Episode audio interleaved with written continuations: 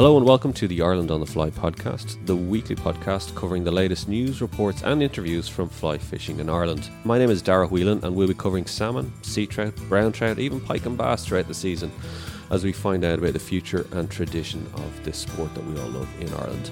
We'll be speaking to guides, instructors, gillies, fishery owners, anglers to find out more about what it is that makes this sport so special, from the history to what's going on right now and also to maybe try and get a sense of where we're all headed.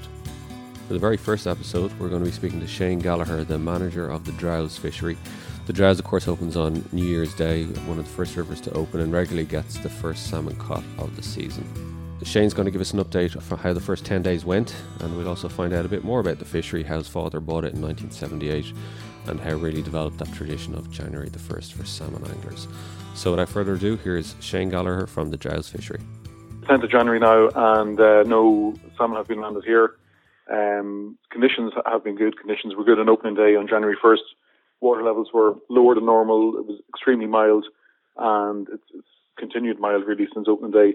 The weather's changed now. It's, it's uh, very stormy out there today. It's turning colder, and there's heavy rain forecast over the weekend.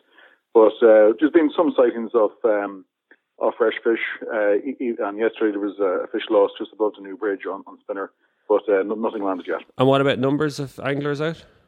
Yeah, it's, it's been quieter now than normal. Um, I think that I suppose the, the, the trend recently has been uh, that the fish haven't been uh, caught uh, as frequently on opening day, so people are probably waiting until there's a bigger head of fish in the water to uh, to come out in numbers, um, and probably things like uh, whereas maybe some years ago people would, uh, you know, freely travel on uh, New Year's morning. You know, if people are celebrating the night before, they're probably reluctant to uh, to travel too far.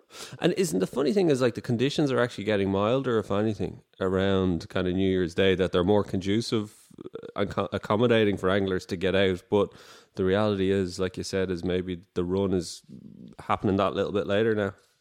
Yeah, I think there, there's definitely um, like I was just looking at the the figures there today. Like we, we took over the fishery in 1978, and like there was um, an opening day fish first of January, maybe multiple fish, or like I think on all but a handful of occasions up until my father passed away in 2002. And like you know, you would have had uh, very cold conditions, very high water, so it didn't really seem to matter um, the conditions so much.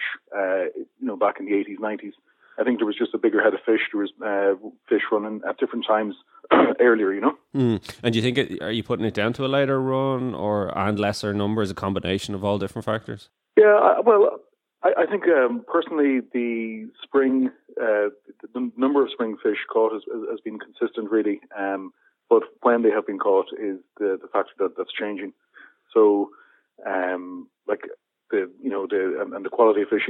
Even last year now, uh, we were probably getting our, our, our, run time seems to be extended, uh, whereas before maybe at the end of uh, maybe middle to the end of April, the, the, spring run would have been all but over um, in the river maybe back in the 80s. It's you know it's extending now, but it's it's definitely contracting at the start of the season. Of, of, the season. And and are you having to change anything for yourself in terms of the running of the fishery to reflect that, or do you think? I suppose what I'm asking is New Year's Day, opening day. It's still going to be the mark in the calendar, isn't it? Still going to be the tradition, no matter yeah, what. Uh, well, I think so. Like, um, if, if, you look at some of the uh, the, the, Scottish fisheries, um, you know, uh, say tomorrow now the 11th of January. You have the, the Helmsdale, the Thurso opening, you have the Tay opening on the 15th. So, like, you know, there are other fisheries around the country that open open early. Um, even in Ireland here, you have the, the Leannan and the and, and, and Lochiel. But uh, the opening day stays stays the same. But, like, if you look at, say, the, the Scottish fisheries, probably only the, the River Tay now and open on the 15th will consistently open, uh, you know, deliver a fish on open day. It's probably, uh, you know, if you look at all the opening days, of fisheries throughout Ireland, England, and Scotland and Wales. Uh, it's probably the exception rather than the rule to produce a fish on the first day of the season for, for any uh, for any river. So, you know, it's become an expectation, but it's probably uh, exceptional rather than than the norm, really. Mm. And in fairness, opening down the Drowes is, is about anything but fishing in many respects, Shane, isn't it? Yeah, I, I think so. Like, um, it's it's a tradition. um, it's it's a chance for people to get together. It's it's a long winter. It's probably after the Christmas holidays, it's a long time to spend cooped up with our family members as well. So it's nice to get out on the water, uh, maybe test some um, you know, new fishing uh, tackle that you've had for Christmas. Uh, and, and, it's a tra- tradition. I think it's important. Um, even say on closed fisheries like the River Liffey, there's a dispensation given to anglers to fish on on the first of January on their traditional open day because I think it's a, an acknowledgement that it, it, as you say, it's, it's more than, than, than just fishing. It's uh, there's heritage there, there's culture, there's there's a whole part of, of, of what salmon angling really means, you know. Yeah, and I didn't make it up this year, but I was there last year, and I, I just I was struck by yeah, it was carnival atmosphere is maybe the wrong word too strong but it was real sense of camaraderie and chatting to other anglers you know who'd been coming for 10 20 years again they just make it a, a tradition of making yeah, a point of coming it, it, it, would be certainly a, a, a, big part in a lot of um, salmon anglers uh, calendars and you know we're, we're, very proud of the fact that We've had people uh, like uh, there's a guy Darrell Kennedy. He caught for salmon. I think when, when, he was eight years of age in 1982, and he he hasn't missed the first of January uh, since. Uh, you know, he, he he was brought down as a boy with his with his late father uh, Trevor Kennedy, and uh, it's just you know uh, from generation to generation, and it's uh, it's become a mark in the calendar. Probably there's as many um, non-anglers or non-fishers just up to see uh, to talk to anglers and to see what the you know what's been caught or what spawning was like, and just to have a have a chat. Just uh, it's it's a long enough close season, and it's just a nice uh, nice way to um, to, to mark the, the start of the season. Uh, like I suppose opening day is important. You know, it's an important day on any fishery, but when an opening day coincides with the first day of the of the, of the year as, as, well, it's sort of it's sort of extra special. Uh, did you say Daryl? He was eight years of age when he caught. Yeah, Darrell Kennedy from uh, Moira in County Down. He's, he's, he's a butcher, and um, he, has been coming uh, every year since then. So he, he hasn't missed. Uh, he, he, was there this year again, and you know, dr- driven through snow and ice and everything to, to be here on the first. And he, he's married himself now with uh, with a young family, and he's. Uh, he's still making the pilgrimage every every uh, New Year's Day. and of course, as well for you and your family, uh, Shane, it's Christmas is obviously a busy time for everybody, but for for the Gallaghers, it must be exceptionally busy for you guys trying to get everything ready. Yeah, well, we, we, we certainly turn our attention from, from turkey to salmon once uh, maybe on Stephen's Day, and you know the phone starts ringing and we start to get emails and people asking about conditions, and we're always keeping a, a, weary eye on the uh, on the weather forecast.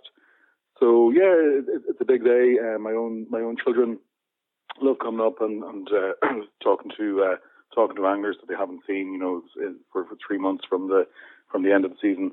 And yeah, it's it, it, certainly it's uh, it's probably the biggest day in in, in, in the fisheries uh, calendar and the biggest day in, in our family's calendar. Absolutely. Did you get out do any fishing yourself? No, no, I haven't. I haven't fished uh, on an opening day since I think I was about maybe since I was I was a boy. Um, it's always been all hands on deck. So uh, it's uh, maybe in the, a couple of days after I, I was out for for the first time, just uh, just in the last couple of days, and um, I didn't didn't do any good but uh, it's nice to be back on the water again. And uh, again, what I have to say is like what I love about being up there is you know it's an open fishery on the day. You know, you're you're really trying to encourage numbers and people to come. You you provide soup and sandwiches. It's you don't have to do it, but it's it's just again it kind of adds to the overall atmosphere in the day. I think. Yeah, well, I, I suppose that was the way um, the way it always, uh, as I remembered uh, as a child. Uh, as I say, like my, my father uh, his he grew up on the banks of the river, um, and his first open day was in 1978. He had actually caught the first salmon on two occasions before he, he bought the fishery. But uh, I suppose hospitality was always important. Um, I think on, on the first our first open day, there was maybe a dozen anglers uh, was, all that was uh, turned out, and um, over time, then I suppose the fisheries reputation grew, and it you know it would have been uh, an open day fish. There was always a bit of rivalry with the uh, with, the with the Liffey, so my father sort of pushed a boat out to try and um, try and put uh, put the Drowes on the on the map. It's the know, it's a small river. It's only five miles long, and it's draining from it's coming from the, the, the county with the smallest coastline in the country, County Leitrim. So uh, it, it, was important to sort of make make an extra special effort to make it worthwhile for people to, uh, to, to, to come. Any particularly memorable fish from opening day down through the decades, Shane? Yeah, I, I, suppose I suppose every fish is memorable in, in, in its own way, really. Um, uh, it's, it's, it's hard to maybe you know uh, but, but uh, I suppose the most memorable fish would, would have been in uh, maybe the, the opening day that my father actually passed away in 2002. Um, Patsy Tracy from Enniskillen caught the fish in in the mill pool, and it, was probably late in the evening. We'd almost given up hopes of, of a fish being landed, so it was starting to get dark around four o'clock. And um, Patsy came into the tackle shop with with his fish, and had the usual celebratory uh, Crested Ten or Jameson. And uh, my father had which turned out to be the last photograph uh, that was ever taken of him with the with the first salmon of the year in 2002. And uh, minutes later, he went he, he went away to wash his hands after handling the fish and uh, got a heart attack. so that was that, that was probably the you know the most poignant uh, first salmon uh, uh, that, that, I remember. You know, mm. I I suppose if anything, some place to go, wasn't it for your father? You know, in terms of absolutely, yeah. Well, you know, he, he was relatively young. He, he was only sixty five. So, but I, I, yeah, I think if uh, if he had to pick a way to go, that you know, that would have been the uh, that would have been probably uh, you know one of the, the best ways. Uh, and for you then at the time, because it was sudden, um, Shane, was it very much then kind of the you were nearly forced into having to take over the running of the fishery maybe sooner than you thought, was it? Yeah, possibly. Like, like I, my father had been in, you know, relative ill health for a, a number of years previously. So I, you know, I, I was, you know, I, I had come home to, uh, to, to help out really, but I hadn't expected to be, you know, thrown in at the deep end. I, I was only, I think, 25, and I, you know, I had expected to learn a lot more from him, maybe maybe sort of shadow him for uh, a couple of years, sort of uh, at the fishery. But uh, that's that's not how it turned out. And how did so, you find um, it those initial few years in terms of when you were? Yeah, well, I, I, I, was, I was very lucky with. Uh, we have a very loyal, um, uh, loyal anglers, loyal uh, season permit holders, and uh, Bill Likely too would be, you know, would have been a real stalwart there, and uh, and the general goodwill of the community. I think, um, you know, we, have always tried to be very much grounded in, in, the, in the community, and, and there, there, was a lot of goodwill there. So, you know, without without the support, the help and support, and, and of my own family as well, uh, it would have been much more difficult. But you know, it, it turned out, you know, it's uh, it's, it's probably there's all those difficulties, and I suppose especially with salmon fishing, and um, you know, there's a lot of pessimism about uh, salmon runs and um, uh, about the future of salmon angling really in general. Uh, but it's uh, like we're 18 years on now, so things we're we're we're, we're still open and we're still uh, there's still a good healthy number of, of salmon coming. So it's worked out okay. Talk to me about that in terms of salmon runs and the pessimism around it. Um, you wouldn't subscribe to that, would you? Certainly, the number of salmon uh, returning are, are, are, reduced, but uh, I, I, don't think there's any doubt that there's still sustainable fisheries in, in Ireland, um, but by any measure, you know. So, um, like, I, I, don't think that because uh, salmon isn't produced on opening day consistently on the river anymore, that it can be taken as a bellwether for the overall health of a of, of a system like you know, one swallow doesn't make a summer, and one one salmon doesn't make a season. Mm, mm. Do, how, did, how did the catches um, hold up for the Drowes for the rest of the year? Yeah, 2019 was, was a good year. Um, as I said, the, the spring run has been uh, consistent, and if you remember, 2018 was was a drought year, so it was much more difficult. So the um, the the 2018 catch stats are, are out, and the, the catch really all over the country is down by a third or more. Um, so I, I put a lot of that down to uh, the, the, sustained drought uh, in, in, the peak of the uh, of the Grilse run in, in, June, July. But if you look overall, I think the in 2018, even though it was a difficult year overall for salmon, the, the, the spring catch was actually increased from, from 2017. Okay. Uh, tell me this: Do you think a lot of it is around the pessimism of it, and, and, it's you know we're seeing extremes of weather. There's a real you know you've climate change you know the wider kind of existential issue of kind of what the hell is going on with the with the planet and and the environment in general is kind of feeding into that kind of sense for anglers that you know you don't know the run is changing you don't know what's happening. It's it's just there's no definitive answers anymore. No well that is the main frustrating thing that i i, would see uh, as being somebody who manages a salmon fishery is that there is no um, there is no one fundamental cause that can be pointed at. And you know, I, I'd studied the literature and the journals pretty uh, rigorously, and you know, one study could come out and say point uh, indicate one uh, reason for a decline in salmon, and then it can be contradicted six months later, and you know, so it's it's very difficult to have uh, any any consistency about uh, a, a, single cause. So I think the, the, the, real explanation is that there's a, a lot of different causes, and uh, any approach to address the decline in salmon is going to have to have to be holistic. And uh, you know, if, if, we continue to um, just focus on one aspect of salmon decline, then we're not going to solve any issues. We're we're we're not going to increase salmon numbers, and uh, you know, it's, it's, it's just going to be, be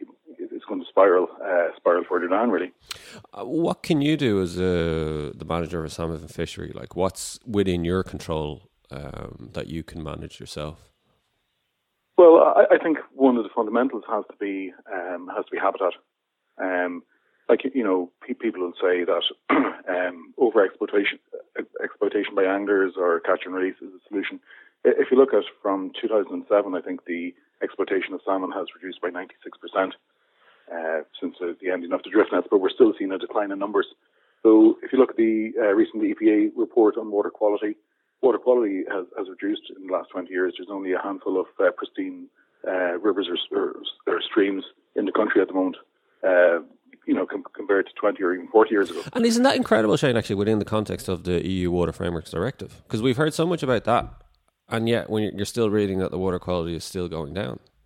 Yeah, uh, like it's uh, well, I suppose there is increased uh, intensification maybe of farming, and there's increased population levels, but it's it, it's a fundamental thing. Like if uh, you can release you know every salmon in the system, and if the habitat isn't there, or if it's not of a sufficient quality, you're not going to get any uh, addition. You're not going to get any additional salmon coming back if the uh, if the habitat is, habitat is degraded.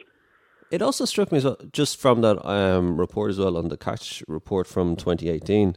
Just remind me the figure for catch and release. Does it come to hand for you? I just I can't remember. Yeah, I, I think it, I think it was somewhere around uh, maybe 45 percent. Yeah, in 2018, where, where it had to be 47 percent in 2017. But the majority so of, fi- of salmon being caught are still being killed. Yeah, no, absolutely, yeah. But uh, the the majority, well, actually not not the majority, all of the salmon that are uh, being being harvested or being being killed uh, are being harvested in uh, fisheries that have been deemed to be sustainable above the conservation limit by the Standing Scientific Committee. So it's not uh, anglers are not randomly killing fish or harvesting fish; they're only being harvested in, in salmon in, in salmon waters where the, it, it's uh, it's deemed uh, sustainable. And I, I would say as well that in a lot of those uh, rivers where anglers are harvesting fish, uh, commercial nets are, are taking, um, you know, sometimes the, the lion's share. Yeah, that's a fair point. Like, um, I suppose maybe an anglers a lot of the time feel that they're the easy target sometimes um, when there's when there's other bigger forces at play. It, it's very easy to say, you know, we're, we're going to control the controllables and, and reduce, um, you know, reduce what, what, what anglers take. But if we don't uh, address the fundamentals like uh, water quality, uh, protection, uh, of you know, then all all the other uh, sacrifices that anglers make are, are, for nothing. Just want to bring you back, Shane. Just finally, is um, 1978 is when the Drowes uh, first opened. Um, you might just talk to me about it was incredible your father Thomas in terms of the fishery became available um, and it was the first time in a couple of hundred years that like your family actually who had owned and had lived on the river um, for centuries actually had access to, to fishing there. Is that right? You might just give me the background to how your father yeah, came well, to buy the. The, um, our, our, our, family had uh, grown up. Uh, my I'm actually living in a house now, which was a mill, which was my grandfather's grandfather's mill, and milling was sort of in in, in, in the blood. So my my father uh, grew up, uh, and he, they had a corn mill that was turned into a sawmill and um, so back in the, in the maybe mid 70s, he was supplying a lot of uh, wooden fish boxes before plastic fish boxes, you know, came into being uh, to the port in Killybegs, which is just about a, um, an hour's drive from the fishery. So over time, he, he became allergic to the sawdust. Uh, so he, he, was advised medically, basically, that he had, to, he had to exit the industry. And it just so happened that um, the fishery uh, uh, here came up for sale. So he, he took the plunge and um, he started to develop some of the uh, cottages that were on the estate into holiday cottages, and he developed a relationship with a with a German tour operator called Andrees Angelreisen. And it, it was extremely difficult in the early days because even though um, the stocks of salmon were, were, were, probably more than they are now, uh, you know, you were in the middle of the troubles. Uh, there wasn't very many direct flights into Ireland from some of our, you know, uh, destinations like there is now. So it was a real struggle, but uh, it, it, was thankfully it was a success story, and um, you know we're thankfully to this day we're uh, we, we, get a lot of repeat customers. Some, as I say, going back to uh, you know to the very beginnings of, of our association with the fishery. Did people think your father was mad at the time when he when he bought it? Yeah, I think so. Uh, there was probably uh, probably an element of that, but I think uh, he was lucky because he was a local, uh, because he had an intimate knowledge of the river, and um, he he encouraged uh, locals, and he you know whereas before it was managed in a way maybe where locals were excluded, and there was, there was probably a little bit of resentment there. So when the community was behind, uh, you know, my father in its management, and they saw over time uh, the beneficial effects of increased anglers and increased tourists coming into the area in the local bars, restaurants, and shops. Uh, certainly, like for a small community in North Leitrim, it's as good as a, as my father used to say, as good as a small factory to uh, for for employment in the area. You know, was it was the fishery pre 1978 like a, a private fishery only at the time? Was it? It, it was. It went through various uh, guises. My my uh, grandfather, my, my, my dad's dad, was was actually a gillie on on, on the river uh, back in the in the 1920s, uh, and it was probably more of a, of a, of a, a, a, a shooting estate back then, not, not fishing. But Kingsmill Moore, like in one of his uh, in uh, A Man May Fish, uh, he, he devotes a chapter to to coming here to fish. It's the chapter is called uh, the Big House uh, which was, was, actually burnt down in, in, the, in the 1930s.